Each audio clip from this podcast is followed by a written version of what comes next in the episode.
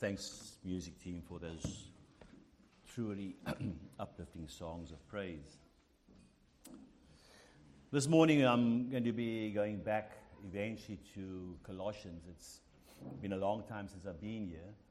And um, initially, I did do a forage into the book by doing an introductory sermon, which really kind of segued from Philemon to Colossians, dealt with a bit of the of the um, historical, geographical details. Uh, but this morning we're going to get into the book proper, and with your prayerful support, we'll work through this, through this book over time, and trust that God will encourage this church to grow because of what was taught by the Apostle Paul to the Colossian church. Open your Bibles to Colossians chapter 1, please. I will read from verse 1 for connection, although our sermon is going to focus mainly on verses 3 to 14. I know it's a big slice, but I'll explain to you later on how we're going to get to this. the title of this morning's sermon is uh, I know it sounds long and cumbersome, it's not. Uh, the supremacy and the centrality of Christ in the sanctifying work. Let there be light, brother, and there was no light. in the sanctifying work of the Father. Thank you for thinking of me, nonetheless. And really, that title is driven from the theme of this book the overarching theme of this book is the supremacy and the centrality of Christ. And we already touched on this in the camp, and we're going to feast on that much more. But that drives this entire book. Verse 1 Paul, an apostle of Christ, Jesus by the will of God, and Timothy, our brother, to the saints and faithful brothers in Christ at Colossae, grace to you and peace from God our Father. We always thank God, the Father of our Lord Jesus Christ, when we, when we pray for you since we heard of your faith in Christ Jesus and of the love that you have for all the saints, because of the hope laid up for you in heaven. Of this you have heard before in the word of the truth, the gospel, which has come to you, as indeed in the whole world it is bearing fruit and increasing as it has, as it also does among you, since the day you heard it and understood the grace of God in truth. Just as you learned it from Epaphras, our beloved fellow servant He's a faithful minister of Christ on your behalf and has made known to us your love in the Spirit. Verse 9 And so from the day we heard, we've not ceased to pray for you, asking that you may be filled with the knowledge of His will in all spiritual wisdom and understanding, so as to walk in a manner worthy of the Lord, fully pleasing to Him, bearing fruit in every good work and increasing in the knowledge of God, being strengthened with all power according to his glorious might for all endurance and patience with joy, giving thanks to the Father who has qualified you to share in the inheritance of the saints in light. He has delivered us from the domain of darkness and transferred us to the kingdom of his beloved Son, in whom we have redemption, the forgiveness of sin. Let us pray. Father, we come to you this morning again as we express our thankfulness to what you have done for us in Christ Jesus. Because of our life in Him, we have access to your word in a way which those who are in darkness do not. We pray this morning that you may indeed uh, bless us as we open your word and as we endeavor to not only learn from it, but to see our lives changed by it. We pray for clarity of speech, for clear understanding, and above all else for obedient hearts to obey your word and to follow Christ and glorify you. We pray for this in Jesus' name and for his sake alone. Amen. This epistle is written to address a heresy in the Colossian church. Now, that heresy will be unpacked more in detail when we get to chapter 2. It's, it, is, uh, it is a heresy that uh, Paul deals with. It's a heresy that he's making his way into the Colossian church. He's making inroads. And so Paul writes this epistle um, to uh, deal with the heresy as it, that heresy determines to take them captive by philosophy and empty deceit, according to the human tradition, according to the elemental spirits of the world. There was a heresy coming in, and we will talk to you about the mix of that later on. Uh, we don't have time for that this morning. But just be aware that Paul is dealing with a heresy, something in this church that, if it's left unchecked, will destroy the church because it challenges the central theme of the church, the supremacy of Christ. And if this heresy can push Christ out of center, the church will fail. Paul challenges this heresy by exhorting the saints to recognize the centrality and the supremacy of Christ in chapter 1, verses 15 to 23, which will be for another sermon. The rest of this epistle radiates from this, from this section of the book. Uh, this is a short section comparatively, and yet everything in this book, from this part we're going to speak about this morning to what follows on from uh, chapter 2 onwards, radiates from the central theme, like spokes from a wheel. We have to grapple with that quite intensely when we get to chapter 1, verses 15 to 23. The Colossian book has been outlined in many ways, and I'm going to follow an outline which comes out of the text. A very simple outline. Uh, it divides the book after you exclude the, the opening salutation and the closing greeting. It divides the book into five sections. Uh, verses 3, verses chapter 1, 3 to 14, the work of the Father, and we'll show you how that's introduced. Chapter 1, 15 to 23, the supremacy of the Son. Chapter 1, 24 to 2, verse 5, the mission of the Apostle chapter 2, verse 6 to chapter 4, verse 1, the faithfulness of the believers. Chapter 4, 2 to 4, 6, a very small section, the mission to the world. And finally, it closes in chapter 4, 7 to 18 with a salutation. And those, those divisions are literally set up in the book itself, by the way Paul writes. And you will soon see that the way he writes is not uh, uh, um, without, um, direction and not our decision. Um, we will actually see those opening. I'll just take you briefly so as we get to the book, you'll see why we're going here. It's important that we know that.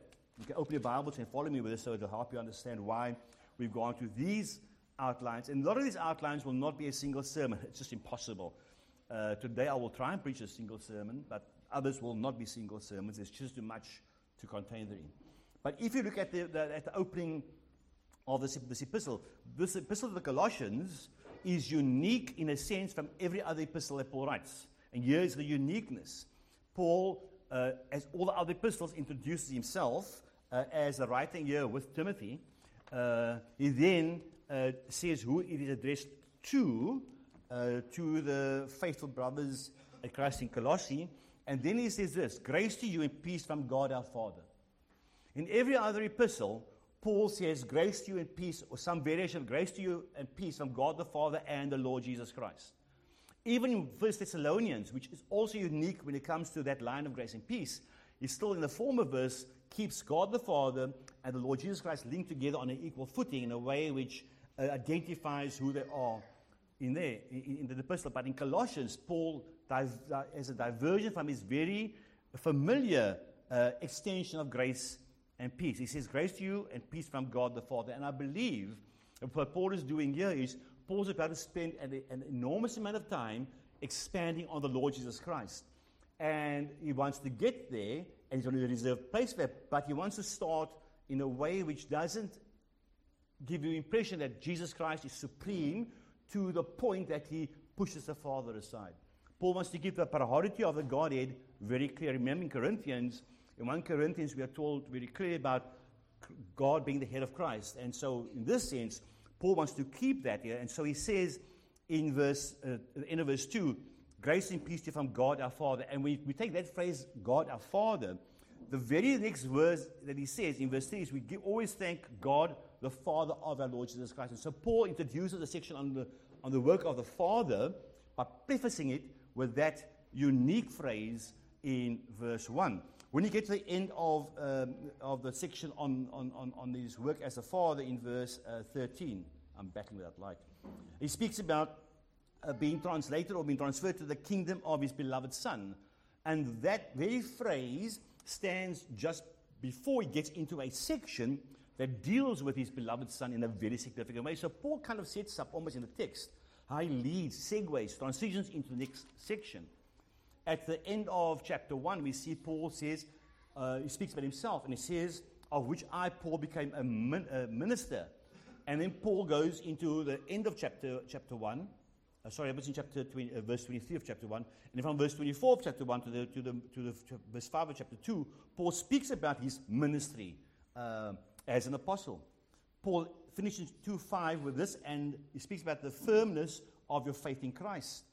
And immediately after speaking about the firmness of their faith in Christ, he addresses the church as he looks at the faithfulness of the church in verse uh, 6 and 7. Therefore, as you receive Christ Jesus the Lord, so walk in him, rooted and built up and established in the faith.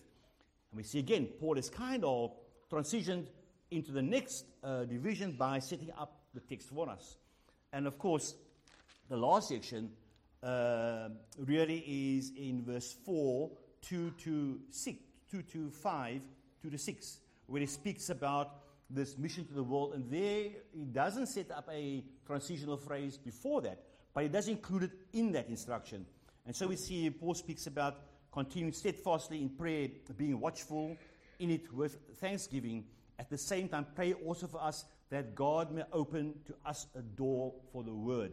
And so within that section, Paul introduces it, uh, it defines it by this mission to the world, and then he goes into the final uh, greeting. And so we see in the section that Paul, uh, in this book, that Paul sets up a kind of a linear uh, uh um, um, outline. It may not be the one that you follow, it may, there may be others, there are certainly others, but I just find that having sticking within the text helps us to focus on the text. And I want to really try and do that in preaching through Colossians. is trying to stay in the text. I will have to refer to some other text to prove a point, but I really want to um, support Colossians from Colossians so that we stay within the context of this church, we stay within this particular writing of Paul, and we stay within what is being taught here, rather than trying bringing things hypothetically when we try and figure out a heresy that is not defined. Very often in the other epistles, especially in Corinthians, which we've gone through already, we can almost we can define the, the heresy by looking at the answers given to the questions. Here it is not as clear, but there are things we will look at to look at that from within Colossians. So let's get into the section this morning and trust that I'll get through this in the time left to me.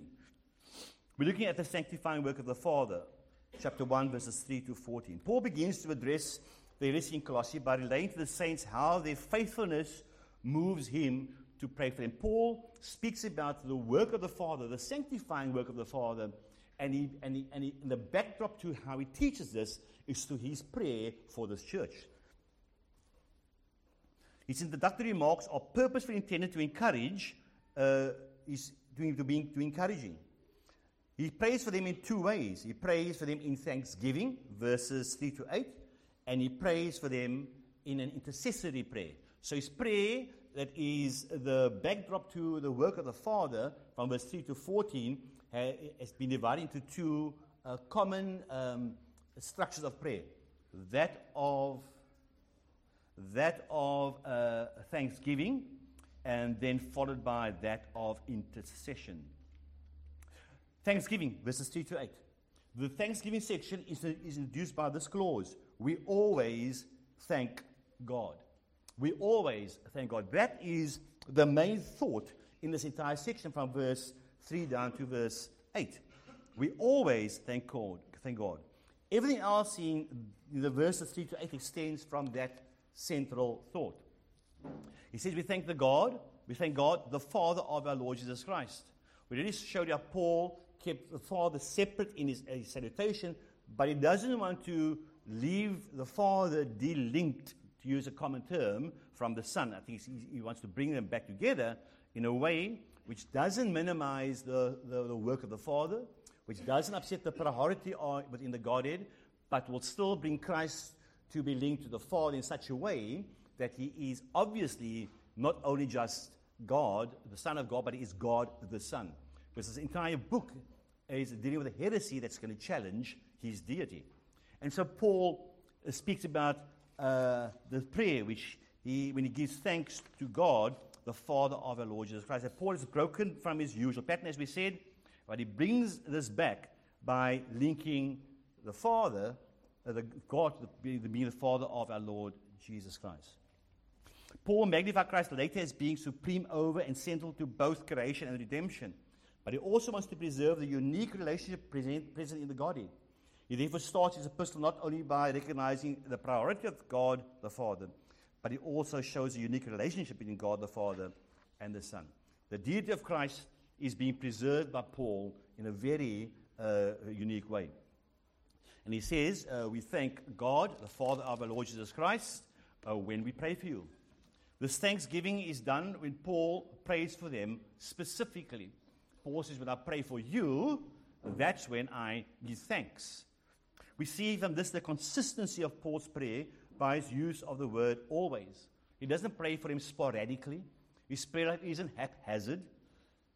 He's doing it over and over again, the same thing over and over again, so that not only that they may benefit from his prayers, which are real, and to a God that answers prayers, but also by doing that regularly, uh, uh, uh, repeatedly, keeps him in touch with the church that he has never seen or been with physically. It speaks of Paul's the stability of in Paul's life, in his prayer life. It speaks of the consistency that we always give thanks when he prays for them. The challenge we have in this, in this, this section is which we have elsewhere in Paul's epistles. We're never sure is he saying we always give thanks or we always praise for them. And it's not, it's not critical one way or another, but it does help to, to know where Paul is emphasizing this. And sometimes we can see that, and sometimes you can't. And I believe that Paul is giving weight that he, that he always gives thanks when he prays for them. And the reason I'm saying that is later on in this book, in chapter 3, verse 16 and 17, Paul again returns to thankfulness and the importance of thankfulness. In chapter 3, 16 to 17, Paul says this Let the word of Christ dwell in you richly, teaching and admonishing one another in all wisdom, singing psalms and hymns and spiritual songs with thankfulness in your hearts to God.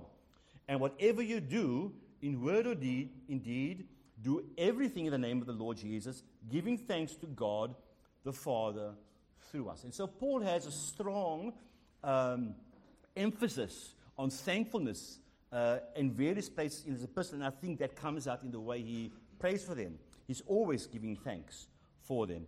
You may have a different view. It doesn't change what is being said. It's very much, at the end, it doesn't detract from the book, but I think that it's important that we do see things where they are quite obvious to us. So, right away here, there's a bit of an application, right? Uh, we've seen that Paul prays consistently. He prays uh, with, uh, with a focus. He prays uh, with them in mind. He prays in a specific way. And so the question is to me before I put it to you, how much do I emulate Paul in my prayer life? Um, so often, uh, you remember by 12 o'clock you forgot to say prayers this morning before you left home. You forgot to have time with God's word. And, and, and I'm by no means trying to say that um, others do this and not, and not I or some of you. We, we, we all sometimes are guilty of this. We kind of have priorities that get ahead of our prayer life. Paul prioritized his prayer life to the point that he prayed for all these churches. I do not know where fit the time in. I do not know how I pray for all of them. And yes, maybe the terms always praying for all of them may be hyperbolic in a certain way, but I do think he was consistent. I think this woman won't leave me alone. I do think it was um, it was focused, and I do think that these people, those people whom he ministered to, these churches, were, the, were benefited by his prayer life in a way which significantly caused them to walk in a way that honored Christ. Verse 4 Since we heard of your faith in Christ Jesus and of the love that you have for all the saints, this is uh, what motivated uh, Paul's uh, uh, uh, thanksgiving. Paul's thanksgiving is not arbitrary, it's not without motivation. He's motivated to offer thanks to God because of two things he heard about them. He heard about their faith in Christ Jesus. They had a Christocentric faith. And he heard of their love for all the saints. And those two things, when it's underpinned by the hope, which we'll look at later on, uh, drove Paul to uh, give thanks for them, their faith. Paul did not minimize the significance of their faith. Their faith motivated him to give thanks to God. And Paul talks about their faith in Christ in more than one place in this epistle. I'm going to go to one other place just to help us understand how Paul uses and how Paul addresses their faith in Christ in this epistle. You can turn to the, if you want to, so you just see what I'm, what I'm referring to. Colossians chapter 2, verse 1. And for time, I'm only going to go right down all to verse 5. Colossians 2, verse 5. He says, For though I'm absent in body, we know Paul has not been with him. Paul is not with him at this time.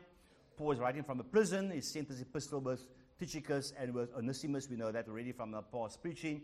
But Paul says, Though I am absent in body, yet I'm with you in spirit, rejoicing to see your good order and the firmness of your faith in Christ. So we see that phrase both here and in chapter 1, verse 4 their faith in Christ. And Paul repeatedly highlights the reality of the Colossian believers' faith in Christ. It was a real faith. It was a real faith in Christ. It was a faith that affected the way that they lived. In the opening greeting, Paul identifies them as faithful brothers, a term we readily use of ourselves. We pray for each other's faithfulness. We pray that God may keep us faithful. It's a term we, we find coming up repeatedly in our prayers and in our conversation, that we may be faithful, and we usually thank God for our faithfulness, or praying that He may keep us faithful, and thank Him for the faithfulness of others. But Paul drills down a little deeper than just their faithfulness. He focuses on their faith itself, the very faith that, that gave them the definition of being faithful people. Paul recognizes the essential nature of their faith and why no believer can function without it. We can not live without faith. Faith is as important to us as oxygen is to our body. Without faith, we cannot function as a believer. Without faith, we cannot serve as a believer. We cannot work. We cannot live within the, within the, the, the defined world which we find ourselves, a spiritual world, a world that's not a world of darkness but of light. Without faith, we cannot function. In fact, Hebrews chapter 11, verse 1 says, Without faith, um, now faith is assurance of things hoped for, the conviction of things not seen. Without faith, we will never be able to trust God or have confidence in His sovereign work. In that same uh, book, uh, uh, same chapter, in verse 6, he says, Without faith, uh, we cannot please God. To quote it, and without faith, it is impossible to please Him. For what, whoever would draw near to God must believe that He exists and that He rewards those who seek Him. So you, want to, you want to think why people don't believe in God? You want to think why people uh, can't draw near to God in their own efforts? Because without faith, if they don't believe that He exists, they can never draw near to Him. And of course, we know that faith not only is uh, what, what, what, what fuels our Christian life, it was the very uh, essence of bringing us into this new life in the first place. Ephesians 2, verse 8. For by grace you have been saved through faith. And this is not your own doing, it is a gift of God. We all know that the faith we have, the faith that we received at regeneration, was a faith that led us to recognize our sinfulness, to repent of our sin, and then, of course, uh, we receive redemption from God through Jesus Christ and be reconciled to Him. So faith is an essential component for uh, the life of a believer and in the life of the church.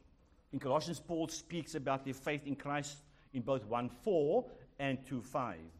And I want to take a moment just to stop here because I want to indicate something to you which we should be careful of when we're reading through the scriptures. And very often we miss something because we do not all, as some very privileged men do in the church, have access to the regional languages. So sometimes we see things and we kind of uh, lock, lock them all together, whereas there's sometimes different nuances that's important to what we know. So let me go and try and explain to you what I'm trying to say about the faith that appears both in 1 4 and in 2 5 of Colossians.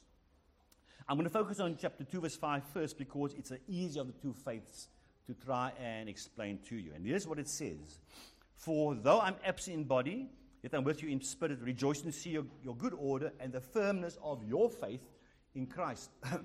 Paul uses that phrase there in the same way that most of us use it today. We are very familiar with this phrase. When we talk about things like, uh, you don't just believe and you don't have faith in faith, but there needs to be an, an objectivity to our faith. There's an object a faith. The faith is only meaningful and only functions when the faith is directed at an object. And in our case, the object of our faith is Christ. That's exactly what Paul is saying here. That our faith is not focused on human effort, it's not focused on something that is hard to explain, it's not focused on something mystical and mysterious. Um, our faith is not focused in faith itself. Believing in faith itself is meaningless. Uh, this faith is directed at Christ. In our case, we say that our faith is objective, I said. And this is the sense of Colossians 2, verse 5. We have a faith in Christ from the perspective of being, and I'm going to use this term in, I'm making air quotes because I want you to get a sense when I speak about 1 4. We have a faith from the perspective of being outside of, our, outside of Christ, and our faith is toward Him. He's the object of our faith. Our faith is not directed towards human reasoning, He is the one on whom we focus. This the way this faith is spoken about by Paul, he speaks about again in Thessalonians, using a different word but putting forth the same principle. In 1 Thessalonians 1, verse 8, Paul says, For not only has the word of the Lord sounded forth from you in Macedonia and Achaia, but your faith in God. It's a, it's a different word, a different preposition, but it's the same principle of having faith directed at God. God is the object of your faith and it's gone forth everywhere. Their faith is Christocentric. Their faith is focused on Christ. Their faith is directed on Christ. And that in chapter 2, we get more to that as we get to that chapter. The way Paul uses faith in 1 4 is more difficult to explain, and I really am going to try and be careful with this. But it is used in the text, so we need to look at it. Uh, I've said this before in other sermons. When we find a donga in the road, we can't go around it. We need to get through it and try and understand it with whatever we are equipped with to understand. The English translation of these two verses, 1 and 4, makes both of that faith in Christ look the same. And that's unfortunately the limitation of the English language. And there's not going to be a language uh, English lesson, but I just want to point that out to you. That sometimes we read something in the scriptures and it looks the same to us. And without the benefit and the luxury of drilling deeper, we may just think it means the same thing. But in the original language, the word in is not the same in each case. Whereas in 2.5, Christ is seen as the object of our faith. In 1.4, Christ is seen as the sphere in which our faith is exercised. Theologically speaking, about 2.5, that's chapter 2, verse 5, places us outside of Christ. 1 verse 4 places us within Christ. And I'm going to try to explain this to you by why I say it's this, having a faith in Christ is not believing Christ as an object, but the very faith that we, that we exercise happens within the sphere over which Christ is Lord. We speak about the sphere of influence. We speak very often of uh, people move in the sphere of my influence. What that means is that you've established an environment where when people relate to you, they understand exactly what you are about. They relate to you, you relate to them, and they move it in the sphere. You are the one who defines the sphere of in which this particular group would function. We impact people, we relate to them through the sphere of our influence. And in, very, in a very similar way, the faith in 114 functions, 1 verse 4, functions somewhat in the same way and has effect only within a specific sphere, and that sphere is Christ. And this is important because it helps us understand why, uh, why people who are not, who do not have focus and do not have faith in Christ objectively, can never understand and can never uh, be able to uh, grapple and grasp and benefit from living within Christ because they remain in the domain of darkness, whereas we've been translated into the kingdom of His Son. So, stated differently, the faith, this faith is essential for spiritual living, but has no value in the purely natural world. The environment of human experiential faith, and that's how human beings experience faith. When they say I have faith, they usually speak about an experiential faith, a faith that has been tried and tested. Uh, that functions in the natural world, and it cannot function in the spiritual world. You cannot believe in Jesus Christ you cannot focus on him as being the object of your faith. Neither can you believe in him, have confidence in all that he is, with a natural, experiential human faith. The spiritual environment in which the faith is exercised is Christ himself. This faith, that we, this faith that we have is essential for us to live for Christ. Without this kind of faith, we cannot function effectively. We would not be able to trust those things about salvation that we could not understand. It is this faith this faith that is uh, that, that, that we have in Christ and being under the sphere of that faith, it is um, uh, this faith that is essential for our living uh, as a Christian. It's this faith that gives us confidence in Him and confidence in what He has done for us. Let me explain to you again by an analogy of the natural world. People say that, well, I have faith that the chair will keep me up. And the only reason they have faith that the chair will keep me up is because they've sat in the chair since childhood and it's never fallen down. And so they believe that by all intents and purposes, all things being equal, that chair will keep them up. Uh, and they have total faith. They trust in the support of a chair because they have experienced that it works. But I tell you, you take a, a, a somebody out of uh, the middle of a jungle who has never seen a chair in his life, and you give him a chair that's got a broken leg, and the first time he sits down on it, it falls over, he'll be highly upset. And so he comes back the next day and you give him a chair again with a broken leg, and he sits down and he falls over, he'll be highly upset. You give on the third day, you come back and you give him a chair that's again broken and he falls over. From that point onwards, he'll have no confidence in the chair because experientially he knows that that chair cannot be trusted. Well, in a sense, by us having faith in Christ as the sphere of our faith, we learn to not only trust Him, but have confidence in all this. And we can only have that kind of confidence in Him when He is the object of our faith, as expressed in 2 5. It's essential that Christ provides a sphere or environment of faith wherein we can freely exercise our objective faith in Him and trust Him in every way, even in those things that we do not fully comprehend with our finite human minds. This is the application of Hebrews 11, verse 1. Now, faith is assurance of things hoped for, the conviction of things not seen. Much of this life which we live, we cannot see, we cannot touch, we cannot grapple with in a physical way, but we believe it because of faith. It's because an evolutionist doesn't have this kind of faith that he can't believe that Genesis 1 is truthful and real and can have confidence in it. But we do. We went there. We didn't see God making the heavens and the earth. No one was there, not even the writer was there. But the writer received this revelation, and by faith, he trusted God and wrote that. And as we read Genesis 1, we have a life that is not only focused on Christ, but live within the faith provided to us by Christ, that we believe that when the word says it is true, we say, Amen. Hallelujah. We believe it. Hebrews 11, verse 3 says this By faith we understand that the universe was created by the word of God. That's how we believe it. You don't have to prove it. You can't prove it. We believe it. So what is seen was not made out of things that are visible. So not only is Paul uh, focusing on their faith as a motivation for giving thanksgiving, he also focuses on their love. Paul gives us as a second reason for his thanksgiving the love that you have for all the saints. Paul has never met these saints, and yet just hearing about their love for each other caused him to give thanks to God. This epistle is going to reference love several times. We're not going there this morning. But even in this very uh, chapter, verse 4, verse 8, verse 13, Paul speaks about love. And he references love several on several occasions. Paul is not motivated by their love for him, however, he's motivated by their love for each other. And so often we pray and we give thanks and we kind of uh, gravitate to people who show love to us. And we are thankful for the good things they do for us and for sharing with us and for supporting us and for encouraging us and sometimes even for just praising us. Uh, we love those things and we kind of gravitate to them.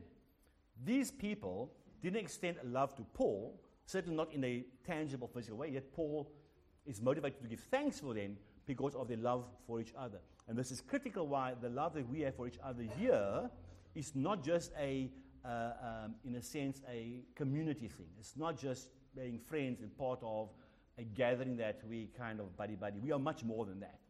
We are brothers in Christ. And so the love we have uh, emanates from a life that is driven by faith and should drive us and others to be thankful for the love that we show.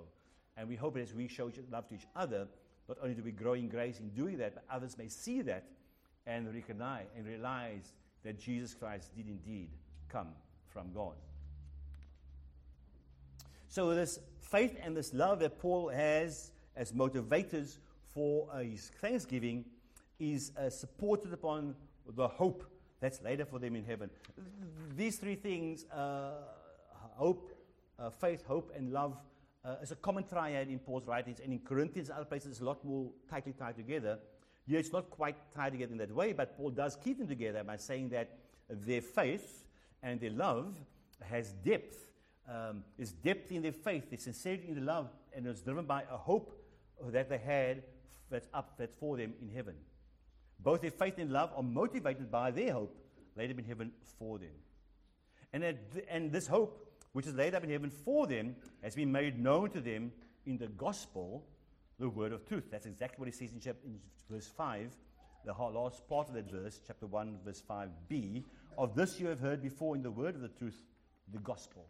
Which brings us immediately to the gospel. And so, after making that first main statement, Paul cascades down with a number of supporting statements, some supporting the first statement, some supporting others, as he builds a case for why he's thankful for them. And then he says, verse 6, uh, this that they have, which they have received from the gospel has come to you, as indeed in the whole world it is bearing fruit and increasing, as it also does among you, since the day you heard it and understood the grace of God in truth, just as you heard it from Epaphras. Paul reminds him of three things about this gospel that they heard, that they received, and they changed them. Number one, he says the gospel that was heard and understood. That gospel resulted in a response. we have to go outside of this epistle to another epistle of Paul just to emphasize the importance of hearing the gospel and respond to the gospel. Many of us still hold um, close to our chest, to our bosom, that maybe someday by living out the gospel, people will see our lovely life and say, I want to be like you, lead me to Jesus. That is not a biblical framework. Yes, we are called to live like Jesus. Yes, we are called to live in a way that reflects Him. Yes, we are, live, called to live in a way that shows evidence that the gospel has been effective in our lives. But we don't live at the gospel as a means of bringing others to Christ. In fact, we have to preach it. Romans chapter 10, verse 14. How then will they call on him whom they have not believed? Back to their faith. Who are they going to place their faith in? And how are they to believe in him of whom they have never heard? Not whom they have never seen emulated, whom they've seen imitated, whom they've never heard. And how are they to hear without someone preaching? And how are they to preach unless they are sent? Epaphras was sent. Epaphras heard the gospel. Uh, possibly when he was with Paul in Ephesians, in Ephesus, Epaphras goes back to his hometown, and Epaphras preaches, and those who heard him preaching responded in faith. How, and as it is written, how beautiful are the feet of those who preach the good news. And so again, the faith is linked to the gospel clearly in Romans chapter 10. For verse 17, so faith comes by hearing, and hearing through the word of Christ. The gospel is bearing fruit and increasing amongst them as it does also in the whole world. So not only have they responded to the gospel and they take, taken effect in their life, but the gospel that they are hearing is no different to every other gospel that's preached throughout the world. And yesterday, some of us were able to do just that. We shared this gospel with some of the rest of the world. It wasn't a big rest of the world. Uh, it was a, a, windy world, and the rest were not always uh, engaging, but we were there because we were preaching the word, sharing the gospel. We had two, two fiery sermons from the front, one in English and one in another language. And we heard the gospel preached. But guess what? We are doing exactly what was done to the Colossian church. The way they are saved is the way everybody is saved. There's no other way of being saved but through the preaching of the word. Not by visions, not by dreams, not by looking at lives of people that are good, only by the preaching of the word. And then, of course, he says this gospel was conveyed to them by Epaphras, a beloved fellow servant, a faithful minister of Christ uh, on their behalf. And um, he talks about Epaphras in this way. In fact, Paul says three things about Epaphras. He calls him a beloved fellow slave. Now, Paul is in prison at the time. He's not a slave in prison. Epaphras wasn't a slave to our knowledge. However, Paul sees, him, sees both him and Epaphras because calls him a fellow slave as slaves of Christ. And this is what having faith does it makes us slaves of Christ. But being a slave of Christ, he was also a faithful servant uh, to them. And he was a faithful witness of the love and the Spirit. And so, from this short part of Colossians, we see that, that how we deal with the gospel, uh, which is an is integral part of our life of faith, is critical.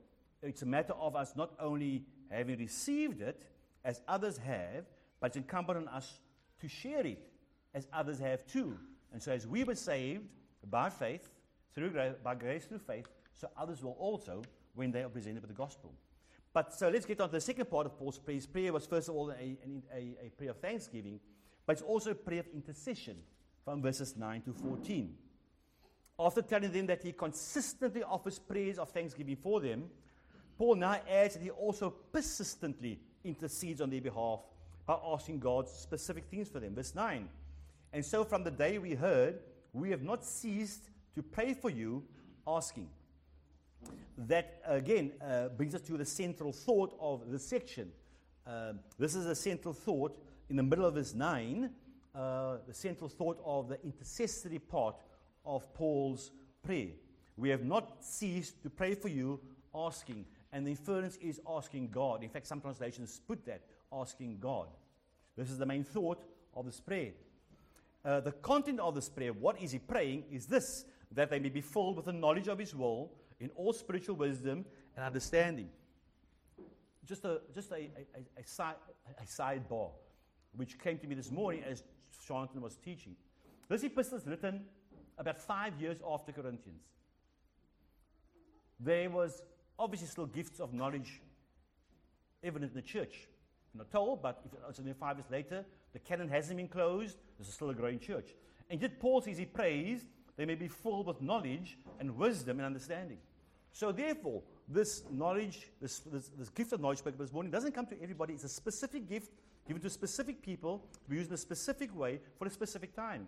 But what Paul prays here is the question that Victor asked how do we still have knowledge? Well, we still have continual knowledge, specifically of his will, and this knowledge we then um, see also in spiritual wisdom and understanding. How should we understand what the knowledge of God's will is? And perhaps it would help us we see that this is not referring to what, but to who. This knowledge of God is resident not in what, but in who. Colossians chapter 2, verse 1. I'll read this to you for, for, for, for time's sake. For I want you to know how great a struggle I have for you and for those at Laodicea. Remember the two letters that were sent out. And for all who have not seen me face to face, that their hearts may be encouraged, being knit together in love. Listen to the words that Paul uses again here in, in, in, in chapter 2 of Colossians. Knit together in love to reach all the riches of full assurance of understanding and knowledge of God's mystery. What is God's mystery? Which is Christ, in whom are all hidden treasures of wisdom and knowledge. Colossians chapter 3, verse 1. If then, then you have been raised with Christ, seek the things that are above, where Christ is. Seated at the right hand of God, set your minds. That is the seat of our knowledge. Set your minds, our redeemed minds, are able to now uh, engage with this kind of knowledge. Set your minds on things that are above and not on things that are on the earth. For you have died, and your life is hidden with Christ in God. That is the content uh, of Paul's prayer. They may be full with knowledge and all spiritual wisdom and all understanding. The purpose of being full with knowledge is this so as to walk in a manner worthy of the Lord, fully pleasing to Him. We all want knowledge. We all want to be able to recite and quote the Bible from Genesis to Revelation. We all want access to verses that we can use as weapons to put others down because knowledge of that nature only puffs us up. But the knowledge that Paul is speaking about here, the knowledge which is, needs to be an outcome, so, or rather, that knowledge should have a specific outcome, which is not that you just share that knowledge, but that it affects the way you walk. That knowledge defines our walk. As you walk in a manner worthy of the Lord, fully pleasing to Him. Paul's purpose in praying for this knowledge, for this wisdom, for this understanding is that they may have a Christocentric walk. They to walk in a way that reflects the life that they have received in Christ. This is supported in chapter 2, verse 6, where Paul says this Therefore, as you receive Christ Jesus the Lord, so walk in him, rooted and built up in him, and established in, your, in, the, in the faith. In the faith the body of doctrine that defines what we, what we believe, just as you were taught, abounding in thanksgiving. The question is what does this walk look like? Uh, what does it mean to walk in a manner worthy of the Lord, fully pleasing to Him?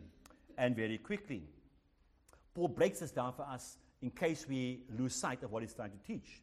He says, bearing fruit in every good work and increasing in the knowledge of God.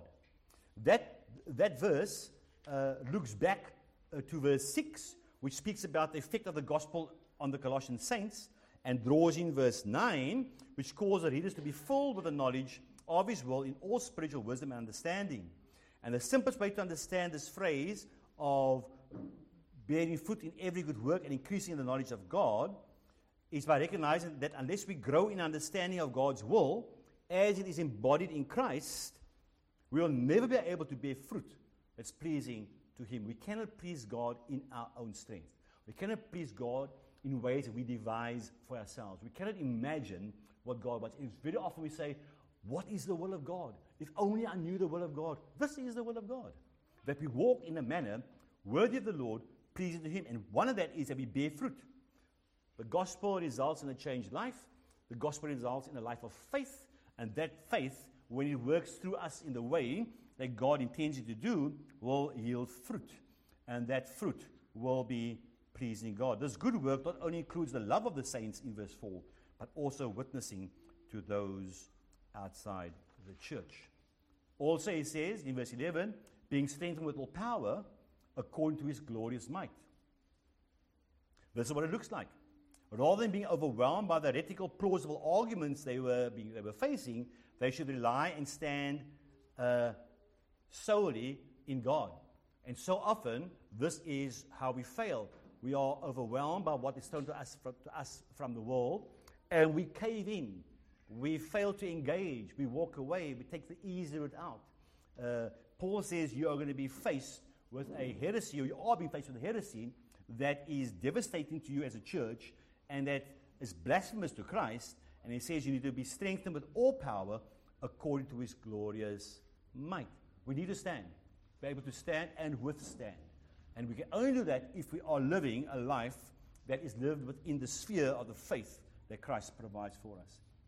To that he adds, for all endurance and patience. This phrase points to the purpose of being strengthened. Why should it be strengthened? For endurance and patience, that they may endure. Some, another version puts it like this to endure with patience. Another version says to persevere and endure. And we are living in days when this is going to become a, a reality in our lives.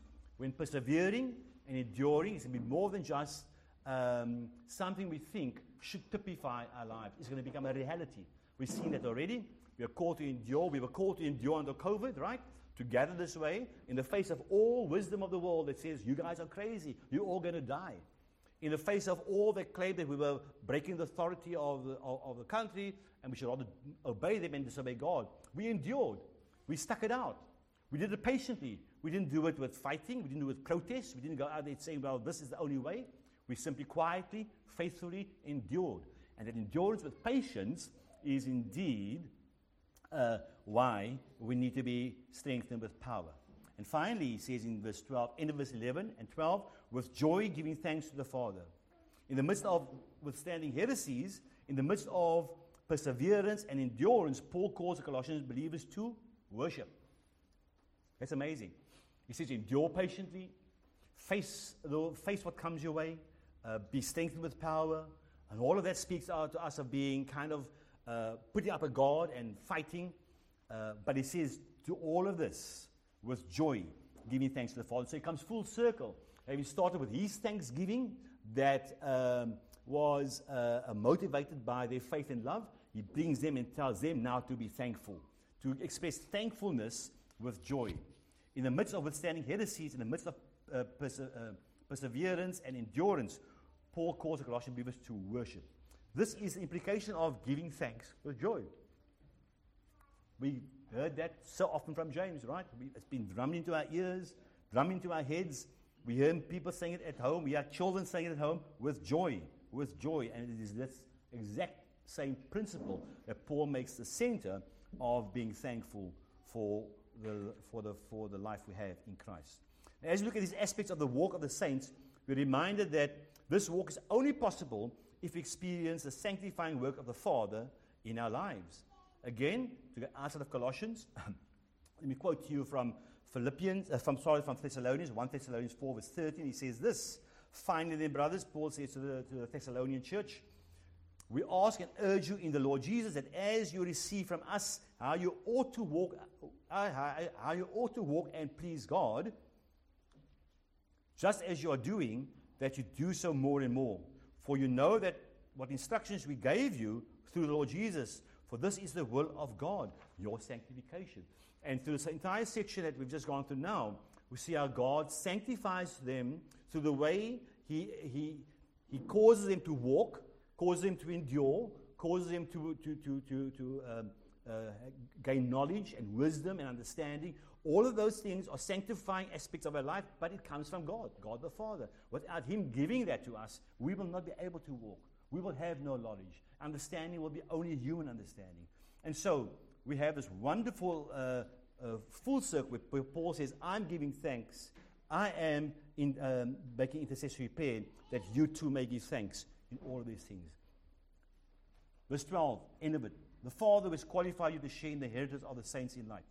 Paul rounds up the section and prepares us to move to the next by reminding them of the tremendous work the Father has done, not only for them, but also in them. They've not only been saved through the gospel, but they've been completely changed by the gospel. And that's why when we preach about the gospel, it's not only to preach to those who are not saved, it's to be a means of us growing in knowledge, in wisdom, and understanding. It's a means for us to understand more about the one in whom we have placed our faith as we learn by the gospel how to live within the sphere of his faith so that we can live a life that's glorifying to God with which he is pleased. They are now able to live in a, in a different dimension, in one of light. They're now subject to a new king, his beloved Son. And so, as Paul ends, of, ends the emphasis of the Father's work in this section, he prepares his readers and he prepares us to transition to the next section by stating in verse 13 For he has delivered us from the domain of darkness, a domain that is dominated by Satan and the domain in which we have all been born. He's delivered us from the domain of darkness and transferred us into the kingdom of his beloved Son, in whom we have redemption, the forgiveness of sin. And on that note of uh, redemption, forgiveness, again ringing uh, out the phrase of the gospel, of evangelism, he transitions us into that tremendous section, uh, verse, verse 15 to verse 23, a hymn about the glorious preeminence of Christ as he is seen as a central person to all of God's work in both creation and redemption, which in part will be our subject for our next sermon. Let us pray.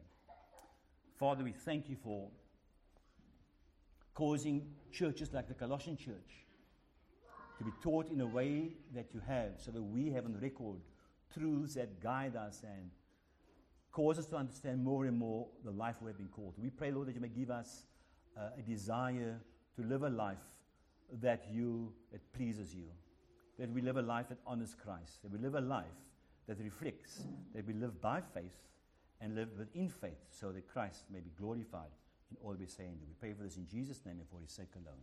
Amen.